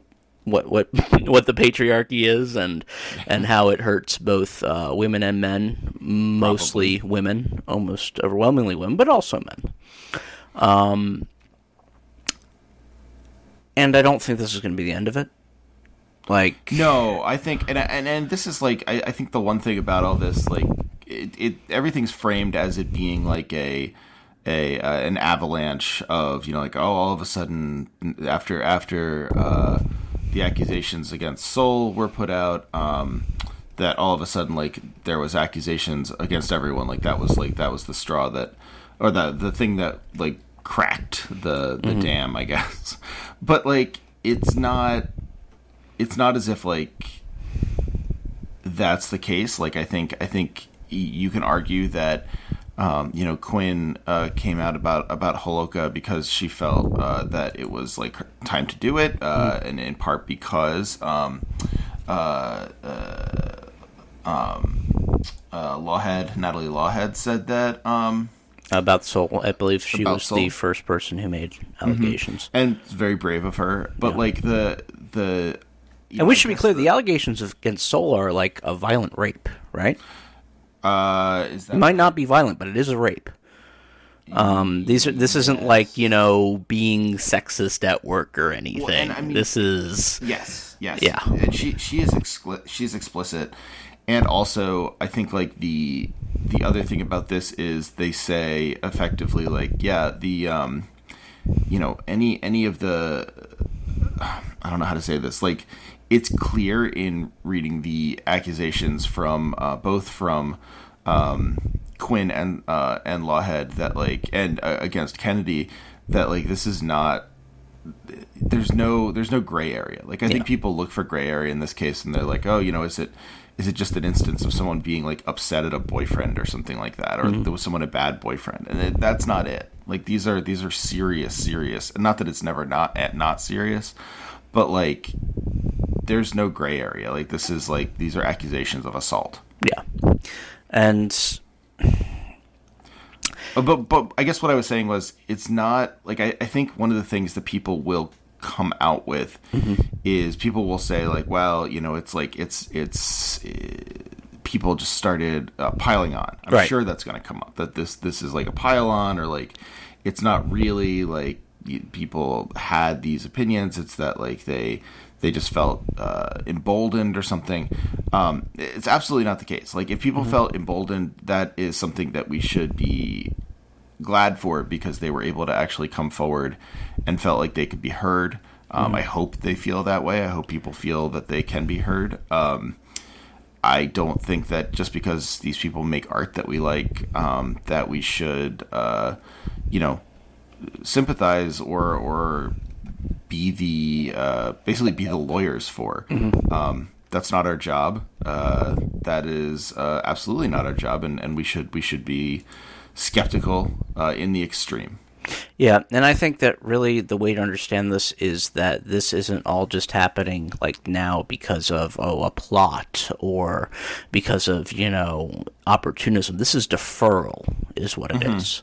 That's It really well said. Yes, absolutely. What it is is it's taking trauma that should have been reported and should have been publicized after it happened, and in a just society would have been, and it's been pushed down the line. So this isn't, you know, eh, th- there's no plot. There's no, you know, it, it- it's not like this is, you know, oh, the Me Too moment has now come for games because Which is what's going to be people. which is yes, that's the frame. That's yes. already the framing. Uh, but it, it, it's it's a it's a process of of deferral of a straw breaking a camel's back of a dam finally failing. It's it, it's in a, in a large sense it's a comeuppance, um, and a you know. the thing about you know incrementalism or you know gradual progress is that you have to actually gradually proceed if you hold things back if society exists in such a way that explicit injustices like this get swept under the rug yes you're going to find that eventually 99 days out of the year nothing changes. And then on that 100th day something happens. And it, it's it's part of standing in solidarity with other victims. It's part of um, strength in numbers. And this this this sort of group reporting type thing is is far from being like some some artificial a created thing that the that the victims are doing to you know to get more attention. This is how this works. Like you you do this you keep it in you keep this stuff in until you cannot keep it in anymore. And uh, perhaps gaming has reached that point and it's and it, and it should we should be clear it's not like me too has been like really beneficial for the people who have reported um, No. on people on, on their abusers in other industries uh, Yeah, despite what the Ian Miles Yeah. Of the world will tell you, um, there's nothing that like this is not something that is going to like make someone's career to come out and say this. This is very dangerous. people are going to get blackballed people are going to get fired that's uh, women are going to get blackballed women are going to get fired over this And I think the the other thing that's really like um, the other thing that's really true about this, and I I, I think uh, really important to say is like despite uh, the fact that um, many uh, things are coming forward and people are going to say like oh my gosh like how many how many are we to see? Like it, it seems like so many. Um, there's going to be more that don't get reported. Um, there's going to be many more that are, are never reported are never like people will never um, come out about this because they are scared or because it's hard or because they don't want to or because they don't think they're going to be believed. And it it's and because i see what happened to the people who do report Right. And I think the impulse with a lot of things in gaming, especially, is to say, like, okay, well, this is like a space that uh, is becoming more inclusive, and of course, it's going to have these these growing pains or something. Like, there's a lot of ways to to cavil about this, even if you are coming at it from a a left progressive perspective. And I think we need to really work hard not to ever cavil about this stuff yep like we have to be very careful to accept that yes like this is a problem and um these reports are shocking and sad, um, but they're also shocking and sad in a way that, uh, you know, we shouldn't we shouldn't be uh, uh, inured to. Uh, we shouldn't say like, well, this is it. Like we got three uh, people out of the industry, or three people in the industry have been found out. Uh, that's enough. Or you know, let's be cautious with this, or something like. I think this. I, again. I think um, both Scott and Bethany have have dealt with this in the way that I, I hope everyone can, which is to say, like they they immediately said like we believe uh, Zoe uh, Quinn. We believe that this is what happened to her, and um, we're no longer working with Alec. Yeah. and that's like, uh, you know, you you can cavil and you can make excuses, or you can like analyze or whatever. And obviously, that's sort of what we do on this show, so we have to do this here. But I think ultimately, it is simply, you know. Uh, you have to sympathize with the people who come forward. You have to try and help them as best you can. You have to listen to them. Yeah. Um, that's that's our job. And the thing you really have to fight, and the reason this is this is more damaging than, let's say, um, finding out that uh, Call of Duty manager or something was doing stuff like this, is that when someone creates a piece of art that you like, and there are many people, especially people who listen to this podcast, who loved Night in the Woods, who loved the Failbetter Game stuff, you like to think that they think like you do Right. and you like to think that they you know that you share things in common with them that this is something that maybe if you couldn't have made it that reflects something that comes from you that's Yeah. that's uh, that's how you uh, that's how at least I and I, I think a lot of people view the media they like because it, Absolutely. it, No, it and I think, reinforces like- stuff and so it does feel like an absolute betrayal when stuff like this happens, even though really, you know, the problem is that you went into thinking about them that way in, in the first place, and there there was no way to stop thinking about them that way. This is how human nature works. It's it, you know, it's it's not bad to feel utterly betrayed by the co-developer of Night in the Woods turning out to be a serial abuser. It, it you know, it's it's just it it's a difficult thing to get around. It's hard, yeah, and I think like it doesn't. um I mean, we don't have to get into it. I think like especially on a news show, we don't have to talk about like what it means for the art or whatever. I think like what it means in the current moment for gaming is that we kind of have to acknowledge the fact that these are um, objects made by people, and these people can be um, these people can be bad people. Yep. Like that, that that can just happen. Um, not just complicated, not just like layered or multifaceted, but they can be bad people. Oh, uh, Alexis Kennedy is retaining legal counsel, so just add an allegedly to all this stuff. I think we said allegedly to everything, Yeah. didn't we? I don't know. I mean, he's I mean, that's- he's British. He's probably going to be suing uh, for defamation in British courts, which has a lower uh, threshold of proof. Um, Yeah, I mean, this is all like I, I don't want. he's already want- actively threatening victims with lawsuits. So, yeah. great. That's a good way of seeming very innocent. Mm-hmm. Um, well, uh, so you know, just to just to reiterate before we move on to the next thing, um, obviously, uh, we here at Patch Notes and at No Cartridge in general support and uh, believe the the the people coming forward, and I think it's it would be so incredibly difficult to come forward. Um, with something like this in an industry like gaming uh, against people who are powerful in gaming. Mm-hmm. Yeah, like I Um, said, people are going to lose careers over this, and it's not Yeah, going. and- It's not going to be the abusers. Right. So, uh, yeah, I think um, you know we we support uh, as best we can. I don't know what we exactly can do, but um, you know, in any way we could do it, we will do it. Yeah. Um. Moving on. Uh, to slightly less as best we depressing, but still extremely depressing news. The stuff I found less- for this week sus- isn't great. Like, in, less systemically depressing, Yeah. I suppose. Like the the rest of the news are, isn't at least like you know we're not we're not talking about the the systemic abuse of people in the in the industry. It's just the systemic this basic same stuff that the industry always screws up. I think the lawsuit with Blizzard is actually kind of fun. So, Well, well yeah, let's switch to. oh, You want to do that last? Let's do that last. all right, fine. Yeah, that'll be nice to, to as a palate cleanser. Um, so uh, let's talk about Ion Storm. Uh, Ion Fury. They had to Ion change. Fury. I'm never think gonna they had to change right. from Ion Maiden. I think is what they wanted to call originally. Then they got sued. by Iron Maiden. No, by um, maybe yes, yes, they I got mean- sued by Iron Maiden. I mean, why? Yeah. You know, I, I think that's to be expected. Yeah. Well, I mean, it, it, it's a it's a bullshit lawsuit anyway because they didn't come up with the term Iron Maiden. It's a torture device. Well, sure, but I think it's a little. You're kind of.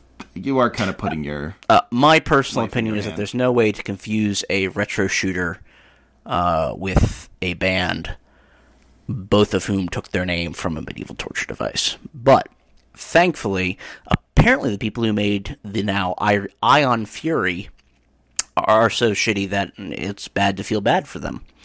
That's right. They seem truly terrible. Um. So the if people aren't familiar with this, um, the uh, the Ion Fury stuff, uh, the game. What is the game called again? I can't remember. Ion Fury. Is it called Iron Yeah, Fury? that's the new name. I thought that was the dev or the game. I couldn't remember. I've uh, it's off of my it's off of my radar as a result. But um, uh, the the devs of Ion Fury are um, basically like a uh, Discord chat got leaked with transphobic and homophobic stuff in it. Mm-hmm. Um, there's stuff in the game itself that sort of like is an homage for uh, Duke Nukem and stuff like that. So you can imagine Mm-hmm. um, what some of this stuff is. Uh, It's slightly less openly misogynist, but it, it, it keeps up its homophobic and transphobic uh, bona fides. Yeah, and the there's a you know like there's a, a body wash called instead of Olay Ogay and stuff like that. Like, it, it- you know, it's It's like thirteen year old shit, really. It's yeah, yeah, it is. It and is. I mean, uh, maybe uh, fair enough. That's in the the vein of Duke Nukem, but I hated those games too. Um, yeah, the uh, the developer is Voidpoint. I believe the publisher is 3D Realms, um, and both have been fairly bad on this. They they they started out good, but then apparently, um, Ion Fury lead developer Richard Gobeille. Gobile, whatever his name is. Um, he goes by the handle Terminx on Steam. Um, so he, he started going on SJWs, feminists, Yeah. and trans people, and declared this a free speech issue, which is not fascist at all, not signaling fascism at all in our current society. Um, and so both the studio and publisher have backed off, uh, changing Well, and, I mean, the other thing that they've backed off on, uh, i the other reason they've backed off is because they got um, review bombed. Mm-hmm. Um, and massively review bombed by uh, all the chuds you'd expect to review bomb uh, something like this. And Uh, it's it's great to know that Steam's anti-review bomb system doesn't fucking work. Like No, they've not. apparently they, they, they this was like th- I think this is the first big test of it, and uh, it, massive failure.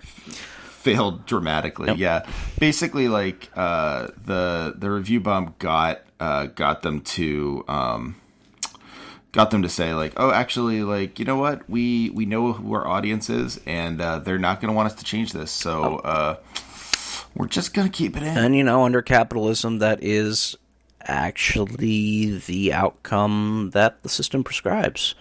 Mm-hmm. Um, and so now now it's like a thing Yeah. now it's a thing where it's like oh you know like everyone knows about the the you know instead of olay it's okay and stuff like that like everyone knows about this stuff because that's just like what it is now it's not even like i don't know it's not even a This is like this is like vice signaling, right? You know how they accuse people of virtue signaling. This is vice signaling. Um, right. and uh,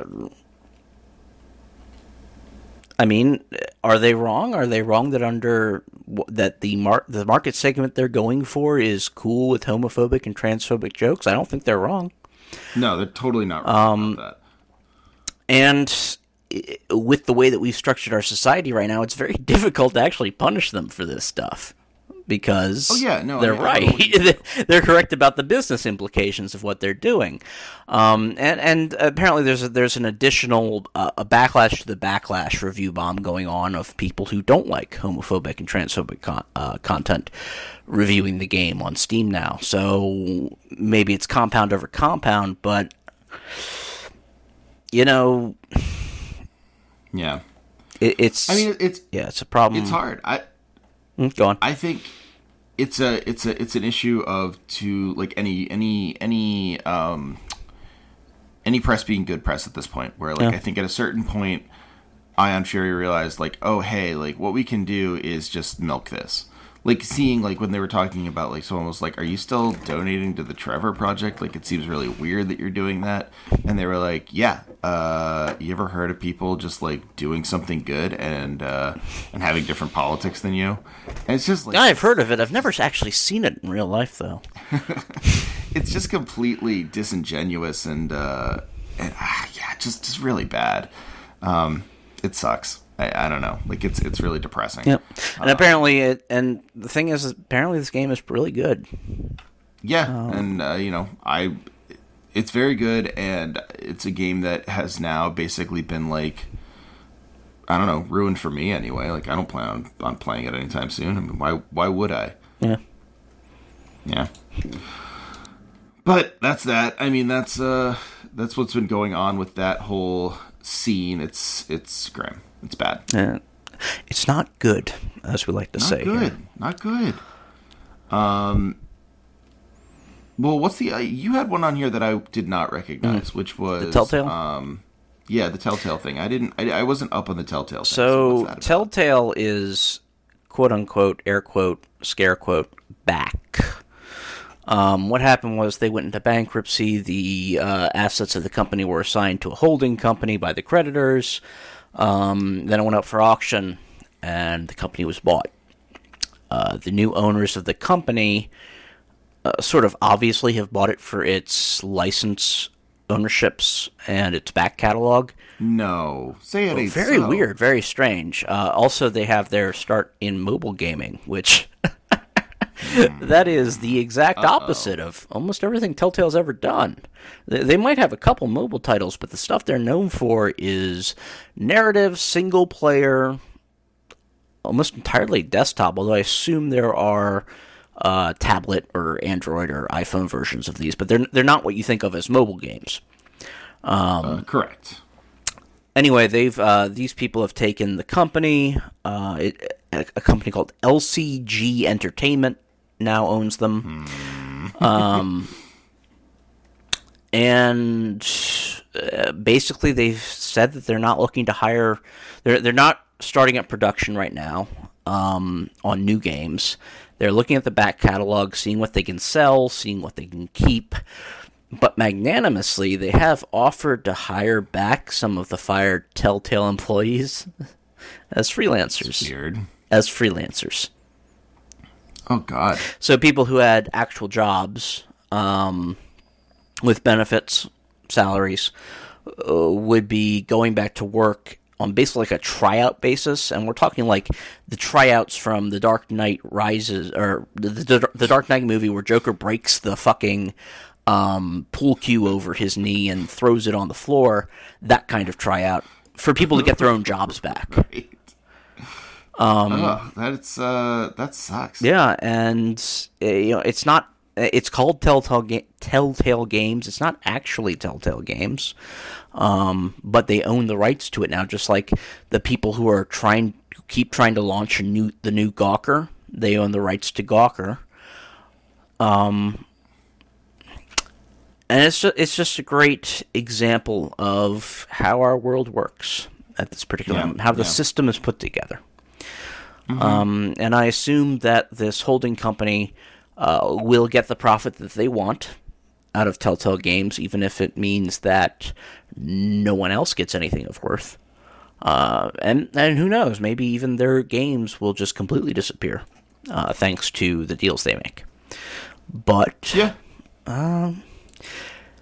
at least two guys with an industry history of going to venture capital meetings, whatever the fuck it is executives do these days, uh, will get their money. Well, that's disappointing. Um, I think what's weird about that, like, what's weird about that to me is the fact that I don't know, like, it, it it's strange to me that the. I'm trying to think of how to say this. It's strange to me that the the the world of gaming has become the same as the world of um, online writing, where like these things are these entities are seen as like turkeys to carve up and the assets sold. Um, I don't think that's something that we could have pr- uh, predicted with gaming. I mean, it's something that probably someone could have predicted with uh, massive writing companies, but like gaming seems so like tenuous, or or if it gets too big, Yeah. it's so hard to buy. Like, I don't know if anyone would have would have predicted that, but I mean, it it certainly makes sense, and I can't imagine who is going to be excited about the new Telltale games, but I'm sure someone. Um, I wouldn't have predicted it because I'm not that smart, but I am not surprised by it just because the people who do stuff like this view everything the same way. They don't really see a difference between a gaming company and a media company and a uh, and Toys R Us, let's say. What in the same way that a tick doesn't see the difference between a giraffe or a cow or a horse. All they see is something to suck, to use up, kill, and move on. And they're going to do this to everything in every sector of the economy that they're allowed to. And, uh, And at this point, they're allowed. yeah, to do it there- all there's no indication that anyone wants to stop them from doing it to anything. So, hmm. Well, that's a shame. Um, boy, everything sucks. Uh, told you it wasn't a great we week. fun one? no, I mean you were honest about that at least. Um, are we on to the fun Yeah, one? yeah. Blizzard. Blizzard is worried someone's stealing their IP. I can't How fucking ironic is that? Um, Um, so Blizzard stealing IP. This is nothing that's happened before in the past, right? Mm. yeah, no, no. Uh, as I've plugged multiple times at the end of this show, I now do a lot of work with Warhammer 40k. Um, Right. play their video games. You know, I'm I'm fairly deep into the universe and everything. It, it took me a while. Like I already knew that StarCraft stole most of the Terran shit from Warhammer 40k or the movie Aliens. The dropship is almost entirely just quotes from the dropship pilot in the movie Aliens. Nice. I love that. The power, the Space Marines are just uh, the the Terran Marines are just Space Marines except normal sized. Um, Okay. The Zerg are just Tyranids. Like the Warhammer 40k faction, the Tyranids are just the Zerg. Now, in fairness, Games Workshop sort of stole the Tyranids from the movie Aliens and Alien, but you know the the uh, it is very clear that StarCraft was just lifting shit left and right. Um, the dragoons that the Protoss use are just reflavored dreadnoughts from Warhammer 40k. Um, right. So, it, but it wasn't until I got into 40k that I realized how uh, the dreadnought thing and the Tyranids thing. I didn't realize how broad the theft was for Star Wars. And Games Workshop knew about this. They, they, I believe, they tried to pursue legal action and found that they couldn't, um, for various reasons. Um, un- I mean, how much of this is fair use? Like, how much of this is like, okay, so like we did a, there's like an alien. Uh, it it is it is an alien that like, uh, it, you know, infests a body. Um, I I don't know how much you can lay claim to that. yeah. Like, how much of that happened? Like, it's not literally the xenomorph. So what are you gonna do? Well, I mean, they. Well, I, I believe that's how Games Workshop did not actually sue Blizzard in 1996 or whatever it was. Yeah, that's what I was thinking. Like, it seems like it seems like one of those things that eventually you're going to get to the point where it's like, well, shoot, like I don't really have a leg to stand on in this one in our current legal system. Yeah, uh, but the thing is that that 1996 was a very different corporate legal environment than 2019. okay. the laws for IP infringement have gotten, especially internationally, with these uh, that a, a lot of cases now are decided by like. Sh- I don't want to call them shadow courts, but trade courts, let's say. Um, Okay. that exist, mostly created by Much frameworks like the. TPP or NAFTA, uh, that sort of thing. And the power of companies to enforce IP infringement in 2019 is much greater, especially Blizzard Activision, uh, because that's Hmm. that's the other partner here. That Activision owns Blizzard, so you, they have the full weight of that company behind them. Um, yeah. That's a lot different than a, a fairly niche tabletop games manufacturer in 1995 or 1996 because um, we're talking about a true multinational here in Activision. Games are a huge, huge market mover now. So, so part of this isn't actually whether or not there's a legal claim. Like, and and uh-huh. frankly, my I'm from a family of lawyers, but and I'm not one. How dare you? But my point of view is basically that the law only serves the person with actual power. Like the law isn't the law isn't real. Um, and in that sense, Blizzard suing a Chinese uh, subsidiary, a, mo- a mobile developer, I think it is, um, uh, Cena Games, Sheena Games. That's probably how it's pronounced. John. Cena games. Uh, there's a whole backstory behind what S-I-N-A, Sheena, means in China. Um, Oh, okay. but these two going head to head, I'm assuming that Blizzard is the uh, knows they can win because they have more market share, they have more money, they have better lawyers, they have better positioning, and they can really mess things up a lot more if they don't get their way here. Uh, and it's not that Games Workshop. Uh, uh, it's not that Games Workshop didn't have a claim. It's that uh, they had no power back then. Yeah, that makes sense. While right now in China, mobile gaming and gaming in general is a huge concern, a huge economic concern. Like these aren't actually just games anymore. they're they're, Yeah, they're they make tons of money. a huge part of the economy, and so you know, it, uh, and and to be fair, this looks like an open shut case of infringement. Like it's actually really fucking blatant. Like I, So they weren't careful. I'm looking at a side by side of two uh, an orc and a human screaming at each other, just like the World of Warcraft cover. Uh, The the one thing they did to dis- to to disguise it is they flipped which side the orc and the human were on. Like, oh, okay, now it's something completely new. Uh, it's sort of like you know how people think they haven't plagiarized when they just like restructure a sentence while keeping all the Yeah. original words. It's it's basically that. Like this is an open shut case of infringement, and Chinese companies infringing on Western IP has been a it, an ongoing thing. It's much bigger than just this one case. And frankly, I don't. I I, I take the Chinese company side. Fuck them. Um, but uh, I I think they'll win this case, or at least they'll get their due. Um, Yeah, because almost almost sure. all these cases get settled.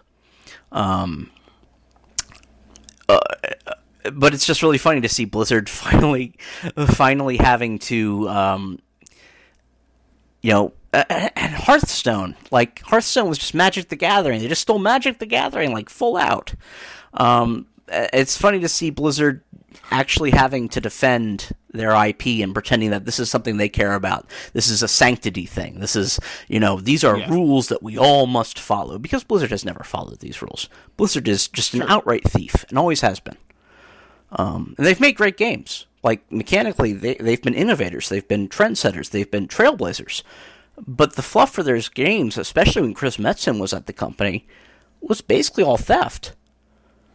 Uh, and Fair enough. And I mean- so we're in a funny situation with uh, Blizzard, and I guess I think this game is called Glorious Saga. okay. Good name. Yeah, It's vague enough to, to work. yeah. Good times. Boy, um, I'll be interested to see how that how that plays out. Like, and I know that's kind of a, a bizarre thing to say, but like, I really am kind of. It would be interesting to find out what is going to happen and how it's going to impact our like our understanding of what can and can't be stolen. Yeah. Because I think like if in fact Blizzard does not like on the off chance Blizzard can't pull this out, um, that's going to be like a huge deal for mobile games. Um, and the way that mobile games change. I'm not sure this is. uh, I mean, yes and no. I mean, it sounds like part of Blizzard's filing was that this is just like the straw that broke the camel's back for them. Uh, this is the second time I've used that metaphor in this in this episode. How dare you? Um, but like they they have noted infringement upon their intellectual property uh, ongoing for years now, and that's completely fair. I believe Overwatch more or less has been cloned into a a Chinese uh, shooter MOBA. Um, cool. I'm pretty like like War, Warcraft is really popular in China, so this is very obviously not the first time that um, someone has made a Warcraft Sure. game uh, and called it something slightly different, and you know filed the serial numbers off. Uh, I mean, the only reason the Warcraft movie got made is because of how well it would do in the Chinese market, and it did very well in the it Chinese market. Um, so this is more of a we need to set a precedent. We need to make a statement. We need to establish something. They don't. I don't think they really care about the money. Although they're they're asking for one hundred and fifty thousand dollars for every instance of infringement. Oh, I'm not entirely sure what legally that means, but I think it means every literally every downloaded copy of the game. that basically means every penny you have ever made. Yeah, I, I think goes to us if now. you if they awarded that damage, it would probably be impossible to pay. Um, which which is you know that's good negotiation. You start asking for um, impossible things, and once you win, you get bargained down to possible things. yeah, you get the possible stuff right. Exactly. Um, so uh, this is probably part of a larger conversation about the Chinese market and Western game developers. Uh, and the Chinese state is part of this conversation, um, and we don't really know exactly what role they have in these in these proceedings right now. it's also hard because no cartridge is now run by the Chinese state. It's true. Um, So, um, yeah, just don't don't say anything too bad. I uh, yeah, President Xi Jinping, please come, please come and take Please over come on, no planet. cartridge. We love we love Xi Jinping thought here. Yeah. No, it's it's it is a weird sort of instance of like the the thing we see around us all of the time, which is that China is such a massive economic power, Mm-hmm. and obviously the U.S. is too. But the fact that the U.S. is not going to be the massive economic power we've all known it to be in our lifetimes forever. Mm-hmm. Well, frankly, uh, our star, this, the, sorry, this country's star is falling. China's is rising. Yeah, please don't say my star is Yeah. falling. Um, but yeah, I think like um, you know, I think this is a nice moment in like in sort of like uh, I don't know how to say it. Like like it's basically like a microcosm of that dynamic and and seeing it play out in a lawsuit about characters we all know and you know Variably love. or another. yeah, yeah.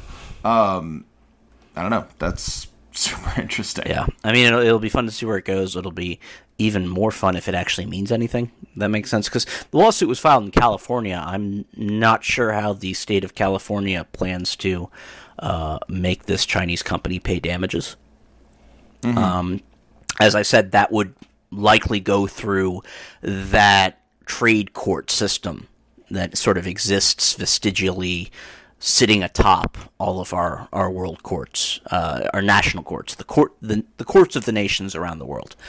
Um, because once you've shown, once once the once the process has been complete, then I guess an American trade representative will go to a ch- in front of a judge against a Chinese trade representative and use the case as an argument that something's been done, and you know, it, uh, this stuff gets very complicated. And honestly, it's like Calvinball.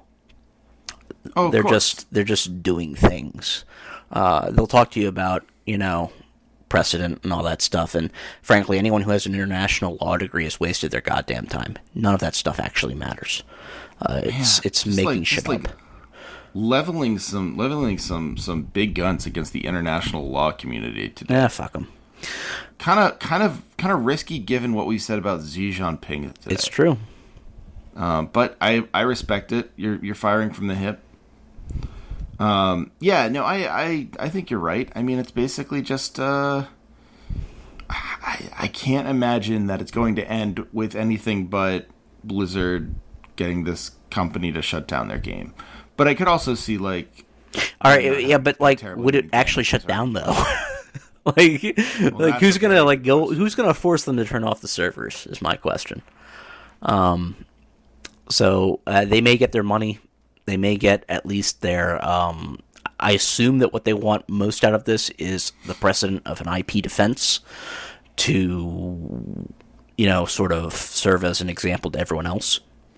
yeah, Especially up other people who companies that are- looking at this and thinking, Yeah, companies that are doing business in America, uh, doing business in the West. Um, I assume that they do not actually view the first order outcome here as the point. No, I expect they do not. I expect the the idea that they would care about the money particularly is a bit laughable. Yeah. Um, I can't imagine Blizzard cares too much about it. Certainly Activision doesn't. Um, hmm.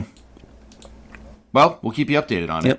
it. Um, oh, and uh, and and quick little uh, update. I was actually talking to a buddy of mine. Um, I'm going to actually look up the. Well, you know, maybe I'll just promise it for now. But uh, there is news and updates on the uh, the riot situation. Um, I'll delve into a little bit more of the impact of it next week. But This is the labor situation, right? Yes, yes, yes. Not the yeah. There's other situations, I'm sure. uh, but uh, the the there has been a class action suit uh, settled upon, so people are getting damages uh, out of uh, unfair firings, um, un unsuitable workplaces. Uh, people actually, um, the good guys won a little bit here. Well, that's good. Yeah, for sure. The cynic in me says to focus on the little bit, but we'll see what happens with uh, how much the lawyers take and whether the suit is, you know, regarded as indicative of something that should, could lead to larger action. Or yeah, I expect it would be. I mean, I would think. I don't know. It seemed like with everything in the riot case, um, the main thing that would have terrified me were I like uh, someone who ran Riot Games is that uh, it all seemed like something that would uh, have good cause to be uh, revisited in the future. Yeah. none of it seemed like particularly like oh you know it's fine. Now now that's handled. This is a this is a totally isolated incident um, it did not seem isolated in any way I'm I'm hoping you're right. On the other hand, I've paid attention to how Uber fares in court cases, and they are somehow still going. fair enough well john uh, let's get to the part of the show everyone loves what game are you playing and what warhammer game is it this It's uh, it's neither. Thank God. Uh, I managed to get most of my Dawn of War two stuff out of my system last week, uh, especially playing the second expansion to the thing I'm writing about right now. Um, and what I've been mostly playing this week is a game that sounds like a genre sci-fi or fantasy licensed novel. Uh, it's called Remnant: colon From the Ashes. And what this game is is basically uh, they've made Dark Souls games out of every genre. This one is the third-person shooter Dark Souls.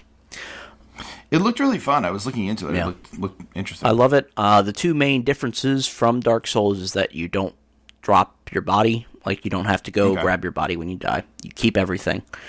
Um, there's there's no there's basically no penalty for dying. Um, the trade-off is that enemies aren't static, uh, especially when you get to harder areas. There will be, or like challenge dungeons. Uh, there are there are offshoots of from the main path. Let's say Okay. you've got a main path, which is just like a linear hallway with rooms. Uh, sometimes it looks like a city, sometimes it looks like a desert, that sort of thing. Uh, it's all procedurally generated. Uh, if I had a complaint about it, it'd be that there's there's not enough pieces for the generation. Like I, I recognize set pieces too much. Like it's obvious that Oh, okay. like when they create an area, what they do is they slap uh, four or five set maps together, and I can recognize those maps very well by now. Now I've and, I, and I've only played twenty to thirty hours of it, if that. that's a shame Um, yeah, it, it's not great. I mean, it's a forty dollar game. It's it's not a full price sixty dollar. Um, and what what what you do in it is uh, there, so there's a progression. There's the places you can go further on. There's there's like fog doors and everything. They're very clear that this is a Dark Souls game. Uh, fog doors, bonfire, uh, analogies, that sort of thing. Uh, but there's ways you can branch off of that, like you can head into a sewer to do a, a dungeon, or you can head off to the side. And what those areas are are there they are set um, procedurally generated dungeons with an end goal that usually gives you a unique item. Um, and in those dungeons, enemies will always spawn. Um, The basic way that it does this is what it, what it does is it floods you with little enemies, guys that will eat your ammo away unless you use melee against them. Um, and then it spawns bosses at periodic intervals. Or mini boss characters, like we're talking like, you know, what the Capra demons eventually became in uh, in Yeah. Dark Souls. Um, and you know, each of these enemies has a different uh, concept. One is the tough, slow-moving mini gunner that you just can't stand in front of or can't be out of cover in front of because he will blast you away.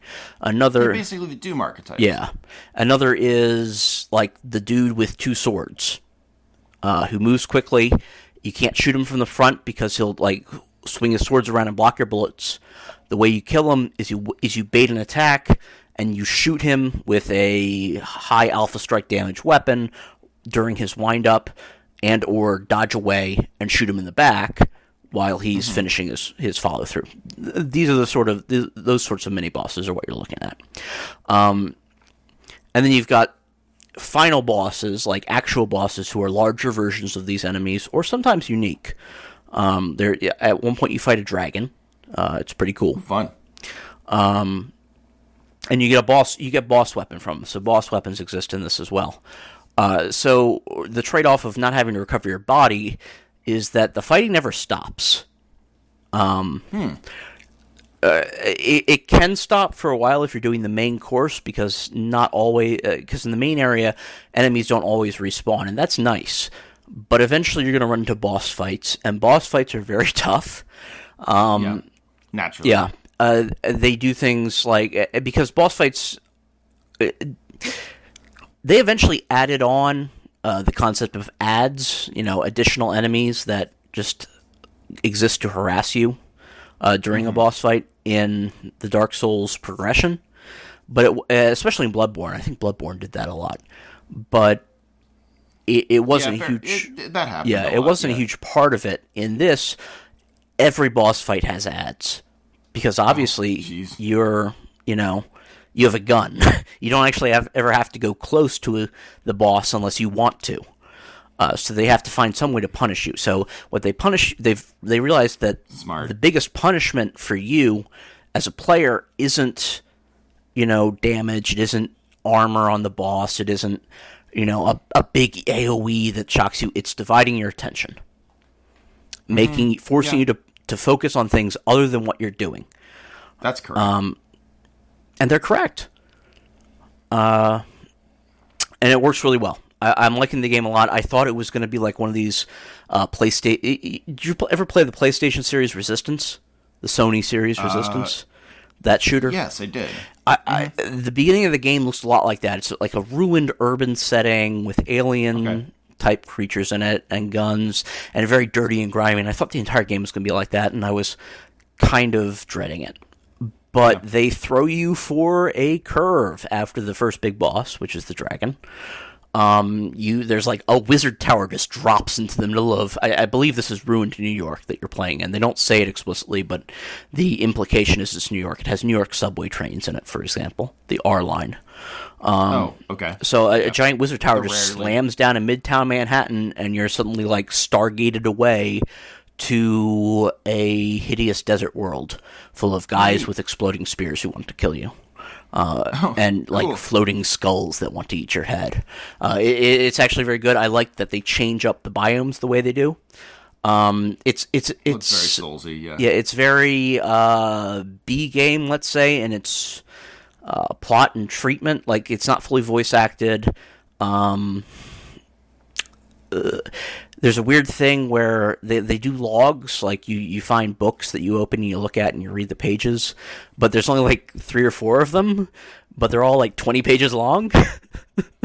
so you, That's you- wild. it's you know, it's you have to sit down and like spend five minutes reading a book whenever you find it. Which you know, it's, real books are kind of like that, but it, it, it's a very weird design choice, um, especially given how few of that, uh, how little story content there is. Like if if you've got three 20 page books or 16 page books, whatever they are, you could have 20, uh, you know, five page books or whatever. Um, and people laugh because, oh, why would a book be that short? But that gameplay experience is a lot better than actually having to, all right, time to stop playing, sit down, and read through all this. Yeah, Um, sure, of course. So I, I like it a lot. I've been playing. I've been playing Control as well, but I don't have enough time with it to have thoughts yet. I'll have thoughts next Okay. week. I'll be looking. I'll be interested to see what you have to say. Um, there's a lot of games I'm looking forward to playing right now. Um, despite uh, the one uh, the one Waypoint review saying it's not very good, I'm I'm excited about Astral Chain. Um, I'm excited to try. Uh, I'm excited to try Control on my computer. I will not be trying it on my PS4. Yeah, it does not look like it runs well. It runs very well on the computer. I, that's all. That's what I can say about it now. Um, I'm running with a 1060 uh, GeForce card, which is not state of the art. Um, That's what I have. it's it's it runs well. It runs fine. Load speeds are good. I have it on SSD. great. Um, it, the the texture pop in is weird. It seems like it, it is all calibrated for a, a console. Like Okay. I'll get like you you know when you there's a far away texture and it gets pixelated, so it doesn't talk. It doesn't have to load so much. Uh, It'll pixelate in this game like ten feet away from your character. Oh, weird. It, it's very strange. It- mostly, I notice it with the portraits. It might just be the portraits, but yeah, that's interesting. Yeah, I'm interested in seeing what that's like. Um, that's a game I'm interested in. But uh, honestly, like I've been, I've been, uh, I've been in my um, on my MMO bullshit. I've been playing um, Final Fantasy 14, Hell which has been good so far. Um, What's your character's name? uh, I so I I I uh, I don't necessarily know how to pronounce it because I uh, as a as a gag in um, when I started SMT Nocturne with uh, with Piss, I, I named my character Dakilla, uh, D A K I L L A, because I thought that was funny. I still do, and um, I I had been naming them all Hegel or Hegelbon for a while, and someone it might have been pissed was like, "Well, why don't you like why don't you go back to the other naming convention you did? Like, what did you like forget about that?" And the answer was yes, I had forgotten about it. So um, for this one, I I went back to Dakilla, um, but the character I played is like very Welsh coded uh, in their in their in their sort of like character history. So I named them uh, Da space K W Y L L R. Um, so like Duckfeeler or something like that. I mean, it's it's it's That's my name. Nice. It's it's not as bad as um, the one I saw today, which was Noctis Squall, all one word, space Oh, no. Griever. What was the last part? Griever. I'm not sure Oh, that Griever is actually a Final Fantasy character. Maybe he's just Noctis grieving Noctis and Squall not being in a relationship. That's my theory. Oh well, you know I do. Uh, same. Yeah, the the game's really good. Uh, it's fun. Uh, I it's an MMO though, so like you know, part of what I find fun about it is that I can just like, um, kind of like tune out Yeah. um, and play, and it doesn't matter. Um, but uh, you know, if you like that, it's a fun game, and apparently the expansions, which I'm not into yet because it takes a while to get there, are fantastic. Uh, So yeah. I will, I will check back with you then. all the players of that game that I know rave about the expansions. And they refer to A Realm Reborn as just the thing you have to get through to get there. Yeah, which is, I mean, it's a fun game. So that's been fun. Um, eh, yeah, I'll be, I'll be playing other games again soon though, Nice. for sure. But uh, yeah, no. Um, so see you again next week. Hopefully, Yep. um, you know, hopefully it's not as uh, as Bad. grim as this week, but if it is, I hope more people are, you know, saying what they need to say and coming out and and and just like uh, you know, I mean, yeah, I mean, the thing is, it was always this bad. We just didn't know about it. So it's not like things are getting worse. It's that we just know they're not good. Uh, so Yeah, so hopefully that knowledge will allow us to get better. I I expect. Actually, I don't know what to expect, so we'll see. But all right, John, I will talk to you again Yep. next week. Next week, Take care. you too. All right. Night. Bye.